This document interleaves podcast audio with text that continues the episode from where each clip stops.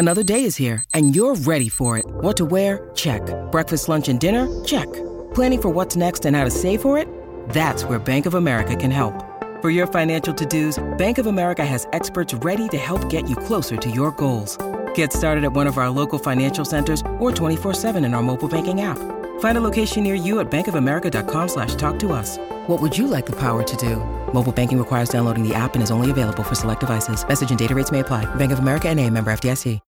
When you need mealtime inspiration, it's worth shopping Kroger, where you'll find over 30,000 mouthwatering choices that excite your inner foodie. And no matter what tasty choice you make, you'll enjoy our everyday low prices, plus extra ways to save, like digital coupons worth over $600 each week. You can also save up to $1 off per gallon at the pump with fuel points. More savings and more inspiring flavors make shopping Kroger worth it every time. Kroger, fresh for everyone. Fuel restrictions apply.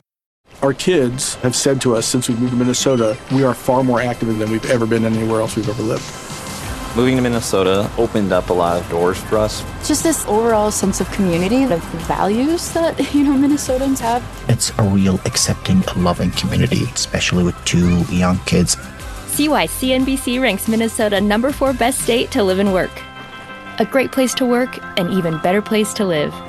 ExploreMinnesota.com slash live. It's time to play like a Jet. With your host, Scott Mason. Play like a Jet. What does that mean? Here they come on third and five. Wilson, boy, somehow escapes. He's going to run for it.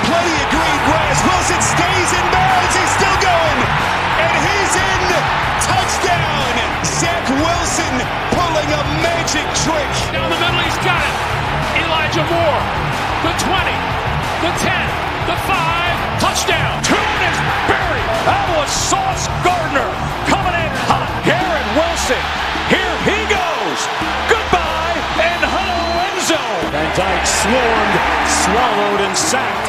Guess who? You only got one guess. Jermaine Johnson. Here's Breece Hall looking for history. Hall with his 24th straight game with a rushing touchdown into the NCAA record books. Listen. Thank you. From the PlayLikeAJet.com digital studio, this is Play Like a Jet. My name is Scott Mason. You can follow me on Twitter at PlayLikeAJet1. And no practice today because the Jets got their second victory of the 2022 preseason, their first victory of the 2022 preseason at MetLife Stadium, 24 16 over the Atlanta Falcons. So, we're going to answer some of your questions with our friend who covers the Jets over at JetsXFactor.com, a website that he co founded, Mr. Robbie Sabo. Robbie, what's up, brother? Hey, Scotty Too Hottie. What's up, brother? It's funny you mentioned Scotty Too Hottie because I just was watching an old WWF match from the 90s where Scotty Too Hottie, aka Scott Taylor, was a jobber getting his brains beat in. At that point in time, we never would have known Ooh. that he would be the guy to invent the worm. I know the worm with uh, Jerry the King Lawler's son, who rest in peace and uh, Rikishi wasn't Rikishi with them for a while too. He sure was, and it's funny you mentioned Rikishi because I saw him too. He was a member of the Head Shrinkers with Samu, Samu and Fatu, and at that time they were these vicious Samoans. Who would have known that one day Fatu would end up in the WWE Hall of Fame as a dancing sumo wrestler? Yeah, that's uh, that's one I didn't have in the scorecard. I'll tell you that. you know what else I didn't have in my scorecard, Robbie? I didn't have in my scorecard Chris Streveler becoming the Tom Brady of the preseason. Dubboat opens up our mailbag question by asking why the Jets shouldn't just ride with Streveler, aka the preseason Tom Brady and trade away Zach Wilson. And then David Yaffe follows up with Streveler has a little Gardner Minshew in him, and I love Gardner Minshew. I could totally see the Gardner Minshew thing. I think Streveler, if anything, maybe they're able to try and sneak him onto their practice squad. He's done really well this preseason, but let's not get carried away. Robbie, you said yesterday when we did the post game report that if the Jets are going to go with Chris Streveler over Mike White, that would mean that they're just not going to carry three quarterbacks. They would carry Streveler or White until Zach Wilson is back from injury. So I don't think Streveler has a realistic chance to make the active roster, but I wouldn't be totally shocked if they try to sneak him onto the practice squad. And we already know that he's become a fan favorite. I think he's eclipsed Mike White now in terms of fan favoriteness. Is that a word? Is that a term? Oh, I just made it up, but either way, yeah. it now exists. I'm making it a term. Yeah, yeah. I think you're you think you're 100% right. And Streveler just needs a nickname. You know, that's I was thinking about that earlier. He, he's a tough last name to figure out a nickname for, but if he can get that down, maybe he has a better shot.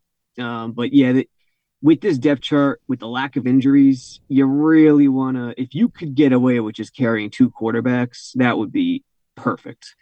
And you know, it all depends on Zach Wilson if he's fine. You know, to start the season, you know, that's a little shaky. You might need Mike White to be the backup week one, although he was terrible. You know, against Atlanta. You know, late release, late getting there, just late in so many regards in terms of timing.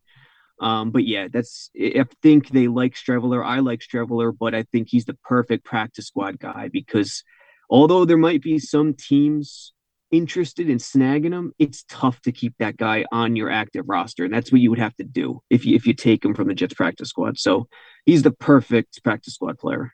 Hello, it is Ryan, and we could all use an extra bright spot in our day, couldn't we? Just to make up for things like sitting in traffic, doing the dishes, counting your steps, you know, all the mundane stuff. That is why I'm such a big fan of Chumba Casino. Chumba Casino has all your favorite social casino style games that you can play for free anytime, anywhere with daily bonuses. That should brighten your day a little. Actually, a lot. So sign up now at chumbacasino.com. That's ChumbaCasino.com. No purchase necessary. VGW. Void were prohibited by law. See terms and conditions. 18 plus. This episode is made possible by PwC. A robot may not be coming for your job, but competitors are coming for your market share. At PwC, we pair the right tech with the right solutions to help you gain a competitive edge. Reimagine operations from the cloud, fuel innovation with responsible AI, and detect risks before they become headlines. That's human led and tech powered. It's all part of the new equation. Learn more at thenewequation.com. Play like a Jet. Play like a Jet. Jay Kreutzberger asks, What exactly was Bryce Hall doing against the Falcons? Playing very poorly is what happened, I guess you could say. Robbie, I think you nailed it. After that Pitts play where he got burned on the double move, he played it so conservative that he ended up, as DJ Khaled would say, playing himself because he really yeah. was bad the rest of the night. And a big part of it is because he was afraid to take chances. We know that Bryce Hall is limited by his lack of elite athleticism and his lack of elite speed. That shows up from time to time, and there's a reason that the Jets went out, paid DJ Reed, and drafted Sauce Gardner. And a big part of it is because we all like Bryce Hall. We think that he's a solid cornerback, but solid and actually good starter are two very different things. He's much better off being that third or fourth boundary cornerback, and we were reminded of that against the Falcons. Yeah, and the other thing too is he had Pinnock on his side as opposed to Sauce, who would at Park start opposite Pinnock, I believe. Mm-hmm. And that side was just locked down. Whenever they went too deep, played quarters, played cover four, the Park Sauce side was just locked down in zone compared to the Pinnock uh, Hall side. And if you watch the, it was like a eight to ten yard uh, gain he gave up. It was cover four he was playing it so conservatively, and this was the the first play he gave up after the Kyle Pitts double move. And and when you're a corner and you get beat, that stuff sticks in your mind. So usually he's good in zone. He's so much better in zone than he is man to man. But tonight it was everything. You know, Atlanta. I, I credit Arthur Smith and the way he he ran a lot of uh, zone beaters against what you knew Saleh would run and Ulbrich would run a lot of cover three, a lot of cover four, a lot of vanilla stuff. So I think, you know, from a scheme standpoint, even though it's the preseason, the Jets coaching staff didn't do their players any favors. But Bryce Hall had a hell of a terrible night, that's for sure. Brick City Will asks if you were making the roster, would it be Cager or Wesco? Realistically, I'm not sure either hmm. one of them makes it. I like Cager. I think he's played very well, but they already have three tight ends. I'm not sure what you do with him. And Wesco, let's just be honest, he's not that good. I guess if they want to try him at fullback, maybe they could justify keeping him, but I just haven't seen anything from Wesco that would make me want to keep him. Yeah, it, I guess it all depends on a couple things. Number one, are all the receivers healthy? Because if all the receivers healthy are healthy, they could just carry five and not carry a six guy. Why? Because you know LaFleur is going to run a ton of two tight end sets. Number two, is Bowden going to be on this team? I think they want him on the team. He's injured right now. And if he's on the team, you know, why would you kind of need Wesco? but then at the on the same time, I think when dealing with a tiebreaker, LaFleur will always take the blocker. And I think for that, Wesco beats out Yeboah or Cager, who had a you know, and Cager's really I go back and forth, Kager and Cager. I don't know why, but uh, Cager's really an excellent weapon to have in terms of a tight end. He could kind of be like a hybrid wide receiver six, you know, hybrid tight end four. He's an excellent weapon to have in pass only situations for matchups. But you know, considering LaFleur, I'll give Wesco the tiebreaker. Next question comes in from Avery Atkinson. He says, Given the Zach Wilson injury, I assume you keep four quarterbacks on the 80 and maybe the 53. Do you let Streveler play second team reps over Mike White next preseason game to see if he continues this hot streak? I'll go back to what I said before. I don't think Streveler is going to make the roster. I think Mike White will probably end up being the backup to Joe Flacco. If Streveler is somehow able to pass Mike White on the depth chart, I think he's only the backup to Flacco until Zach Wilson is ready to go, and then he would be released or demoted to the practice squad or whatever it is. As far as Mike White and Streveler and how you should handle the reps, that's a tough one because my heart says give Streveler more reps, but my head says the coaching staff really likes Mike White and they're not going to do that. So I don't see it happening, but I wouldn't be against it because I really enjoy Streveler. He's giving us some fun in the preseason, which we're not used to as Jets fans. Let's be honest. It's been a while since we've had fun watching this team in the preseason. Yeah, I like him too. And I guess here here's the deciding factor. Now, if you're coaching Streveler, what do you do? If you design an offense for him, it's it's different than what we see right now. When I was watching Mariota, uh, you know, on his in his first quarter, I saw a lot of the stuff Arthur Smith did for him in Tennessee. A lot of pistol, a lot of stuff where you can get Mariota involved in the running game, you know, with design QB runs. And that's the type of offense you'd want for Streveler to maximize what he could do. So Jets don't run that offense with Flacco, with Zach Wilson. Zach Wilson can run. You know, he might take the occasional zone read or read option, but it's not designed for Streveler. So I think that's it's really tough to go back and forth. So I think that's the tiebreaker there, where I think you're right. The coaching staff likes Mike White, and I think that's the safer option. Uh, let him start against the Giants, see if he could rebound. You know, uh, although he's not Johnny Unitas, I think he's better than what he showed uh, against Atlanta. So let him rebound. Maybe get Streveler in there. Maybe do a quarter, quarter, quarter type thing where you go Mike White, Streveler, Mike White, Streveler. Try to um, spread the wealth a little bit. I doubt they do that. That's more of a college thing. You don't want to really do that in the NFL. But the idea is get both of them involved, see what happens, and uh, and then assess from there. Next question comes in from Godson Five. He says, "How much leash does Jeff Ulbrich have, and how many games until Jets fans should start to panic?" There are some troubling signs, and it's not just how this team has played in the preseason on defense. The players are there. We should be seeing better results. I get it. Believe me, I'm not going to freak out over some preseason games, but this defense was absolutely terrible last year. I know they didn't have the best team in the world, but when you have Jeff Ulbrich working with Robert Saleh on the defense, you expect better than to be the absolute worst defense in the league. Now they've got better players, so we should see better results. If this team is still one of the worst defenses in the league, five, six games into the season, I think you're going to start to hear some whispers about a change being made. I hope it doesn't come to that, by the way, but they're not going to be able to have the luxury of waiting. If this team is as bad or anywhere near as bad as they were on defense last year with all the upgrades they made, then I think that Jeff Ulbrich's head is going to be on the chopping block. Yeah, I'm with you 100%. And it's, you know, I mean, Godson, they didn't they didn't have the players last year. Let's be honest. Yeah, they're their starting secondary tonight was basically the second team, and that was their starting secondary last year. I mean, who they have? Echols, Bryce Hall, uh, rotating the 10, 12 different starting safeties. So they didn't have the players last year. Carl Lawson was out. But still, you know, again, and I said it on the uh, post game podcast, the imagination, it's just so player reliant this scheme and it's it, it, brings up a question in terms of whether this scheme is outdated or not. You know pete carroll seattle has moved away from it. Uh, there have been people who have claimed that it, it is outdated that it is really reliant upon talent. And when you're coaching, you don't want to be put in a situation where you have to rely on talent. Yeah, talent's the goal, talent's great, but you want to try to find a solution to where you could raise the ceiling depending on the talent you have. So we'll see. You know, four or five games for sure. You know, if they're not getting it done and they have they don't have the injuries and they have the players, the, the panic should be there. Ulbrich played. He was an he was a monster linebacker. He had a great attitude. He's the perfect uh, coach in terms of mentality.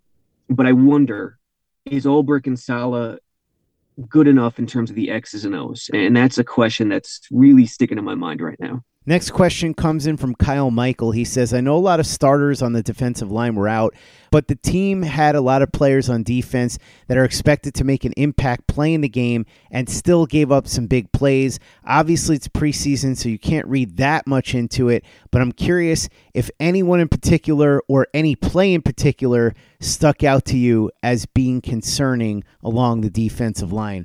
Robbie, anything in particular you noticed? Defensive line, not so much. You know, I actually liked a lot of what the defensive line did. You know, Bradlee Anae was really disciplined, and the edge players were really disciplined. Uh, Arthur Smith tried a couple of boots, more than a couple, and Bradlee Anae on a couple of them won the strip sack for a touchdown. You know, remained disciplined, didn't get sucked down, and that's what that's the first thing you ask for. And they really did a good job.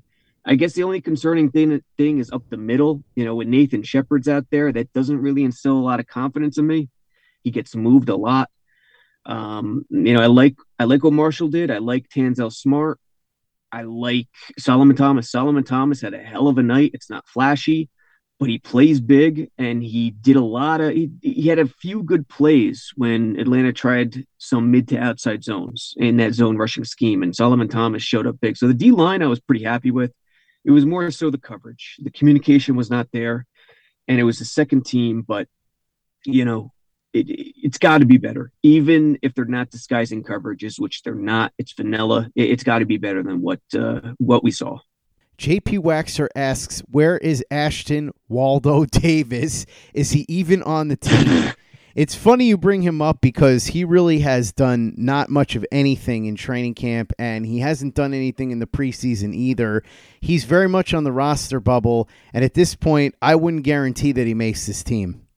Yeah, he's in trouble because you got Whitehead Joyner, and, and it's clear hearing Saleh speak on Saturday uh, after the second day of scrimmage against Atlanta he wants that veteran next to Whitehead at safety. He's he's sick and tired of seeing the youth out there, uh, especially from last year. So Joyner, the only question with Joyner is if he stays healthy, and Joyner, Whitehead, and then you got Parks, who I think is making the team, and Pinnock. I see, and I like Elijah Riley, and I know the coaching staff likes Elijah Riley too. He's tough, he's got a great mindset, he's gritty, he just doesn't have the range and NFL safety needs. So maybe Riley could sneak under the practice squad, but Ashtyn Davis is number five in my mind right now. And it's tough to carry five safeties. The only way you could do that is if you cut a cornerback short and consider Pinnock a hybrid, a hybrid corner safety. So, you know, it might be up to Joyner's health in terms of if Ashtyn Davis makes or not. He, you know, he's really athletic, uh, third round pick. Douglas won't want to cut him but his football instincts just aren't there, and that's that's a that's a shame because he's a hard worker. You know, he's a good type character type guy you want in the building, but uh, you know, it's it's he's on the line right now. It's close. Next question comes in from Rod Lopp. He asks If you were making the decision, would you keep Jonathan Marshall or Nathan Shepherd at defensive line? If that's my choice, I'd have to take Jonathan Marshall because I just haven't seen anything from Nathan Shepherd that's ever really impressed me. I know he's had a few good games here and there, but he's at the end of his contract. Marshall's still at the beginning of his contract, and there's still some hope and upside with Marshall. So if you're asking me to pick one of the two, I'd go with Marshall. Yeah, I agree. I'm picking Marshall too, and I'm probably taking Tanzel Smart over Shepherd as well. And I'm not trying to dunk on Shepherd right now, but he just he just gets moved too much for that big frame of his. And his value comes in the intrinsic stuff, like the the culture stuff, the leadership stuff, the locker room stuff. That's where he really shines on this roster, and the coaching staff loves him. So, you know, terms of on the field, yeah, I'm taking Marshall. Michael Backus asks, I know a lot of people are asking about Jeff Ulbrich, but if the defense continues to struggle like this, isn't that also a very negative reflection on Robert Saleh, not just because he hired Ulbrich, but because this is his scheme and he's supposed to be a defensive mastermind? If the defense is one of the worst in the league again, shouldn't he get a lot of the blame for that? Yeah, of course he should. Even though Ulbrich is the defensive coordinator, it's Saleh's scheme. Saleh hired him, and Saleh's supposed to be one of the brightest defensive minds in the league. So no question about it. If this defense ends up being bad again, especially after making all those upgrades, people should be pointing the finger at Robert Saleh just as much, if not more, than Jeff Ulbrich. Yeah, hundred percent. And listen, with Saleh you got to think of a couple things. Is he an X's and O's guy? There's plenty of head coaches in this league, you know, past and present, who are not X's and O's guys, where they're just motivators, where they're they're rah rah types. Um, and Saleh could be that. You know, in the Legion of Boom days, he was not the DC. In San Fran, he was the DC. And a lot of fans have, you know, this mental image of Saleh being a tough head coach, being this tough guy. He's not. You know, he's a player's coach. He respects these guys. He expects them to do the right thing. He doesn't get in their face. Eh, how much discipline is there? I don't know. You, you get that mental image because he's yelling at the refs, because he's hyping up his team on the sideline. He's fiery. He needs the hold back guy. So his perception is different. And then when he was the DC, you know, that, that one chance he's had, he had excellent talent in San Fran. So is he too scheme dependent? Is it because he was just, you know, brought up in this scheme as to why he runs it exclusively? That's number one. And number two, can he get the defense to be aware enough to to be aware of what the offense is doing, you know, when running the ball? You know, if if the offense is trying to misdirection them to death with counters, with draws, will they stop shooting gaps like madmen and, and start to play patient and two gap it? And that's what I want to see. I want to see awareness. I want to see that grow, and, that's that's a major question, and, and we'll see. Well, it will we'll know very quickly. That's the good answer. We'll know very quickly. You know, over the first quarter of the season, I think this year. Robbie Sabo, co founder, JetsXFactor.com. Thanks so much for coming on and answering some mailbag questions with me. Really appreciate it. Lots of great content over at JetsXFactor.com. I know that you guys have everything from Joe Blewett 64 hour film reviews to a ton of great written content. What are people in store for when they go over to jetsxfactor.com and subscribe? Uh, they people are in store for a huge smile. You know, they smile throughout the entire 20 hour Joe Blewett film reviews. Uh, Michael Michael Nania's, you know, brilliant uh, 5,000 word analytical stories. It's all at jetsxfactor.com. You will not be disappointed and you'll be smiling all day. I promise. Nothing better than smiling all day. So make sure you head over to jetsxfactor.com and subscribe. Also, head over to playlikeajet.com and the Play Like a Jet YouTube channel. The Thunder from Down Under, Luke Grant, has got some fantastic All 22 breakdowns, including one for every single member of the Jets 2022 rookie class.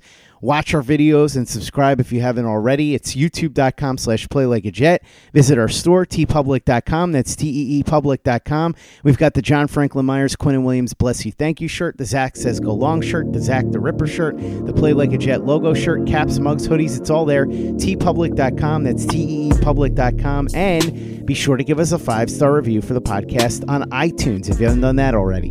Easy way to help out the show if you like what we're doing. Doesn't take you much time, doesn't cost you any money, but it goes a long way to help us out. So if you could go ahead and do that for us, we'd be quite grateful. And for the latest and greatest in New York Jets podcasts and content, you know where to go. That's Play Like a Jet Digital and PlayLikeAJet.com. Our kids have said to us since we moved to Minnesota, we are far more active than we've ever been anywhere else we've ever lived. Moving to Minnesota opened up a lot of doors for us. Just this overall sense of community, of values that, you know, Minnesotans have. It's a real accepting, loving community, especially with two young kids. See why CNBC ranks Minnesota number four best state to live and work. A great place to work, an even better place to live. ExploreMinnesota.com slash live. Our kids have said to us since we moved to Minnesota, we are far more active than we've ever been anywhere else we've ever lived.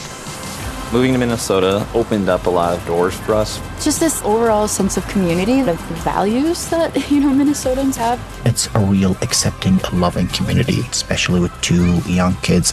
See why CNBC ranks Minnesota number four best state to live and work. A great place to work, an even better place to live. ExploreMinnesota.com slash live. Our kids have said to us since we moved to Minnesota, we are far more active than we've ever been anywhere else we've ever lived.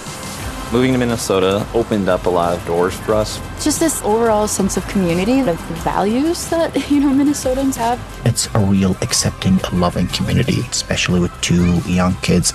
See why CNBC ranks Minnesota number four best state to live and work. A great place to work, an even better place to live. ExploreMinnesota.com slash live. Our kids have said to us since we moved to Minnesota, we are far more active than we've ever been anywhere else we've ever lived. Moving to Minnesota opened up a lot of doors for us. Just this overall sense of community, of values that, you know, Minnesotans have. It's a real accepting, loving community, especially with two young kids. See why CNBC ranks Minnesota number four best state to live and work. A great place to work, an even better place to live. ExploreMinnesota.com slash live. Our kids have said to us since we moved to Minnesota, we are far more active than we've ever been anywhere else we've ever lived. Moving to Minnesota opened up a lot of doors for us. Just this overall sense of community, of values that, you know, Minnesotans have. It's a real accepting, loving community, especially with two young kids. See why CNBC ranks Minnesota number four best state to live and work. A great place to work, an even better place to live. ExploreMinnesota.com slash live.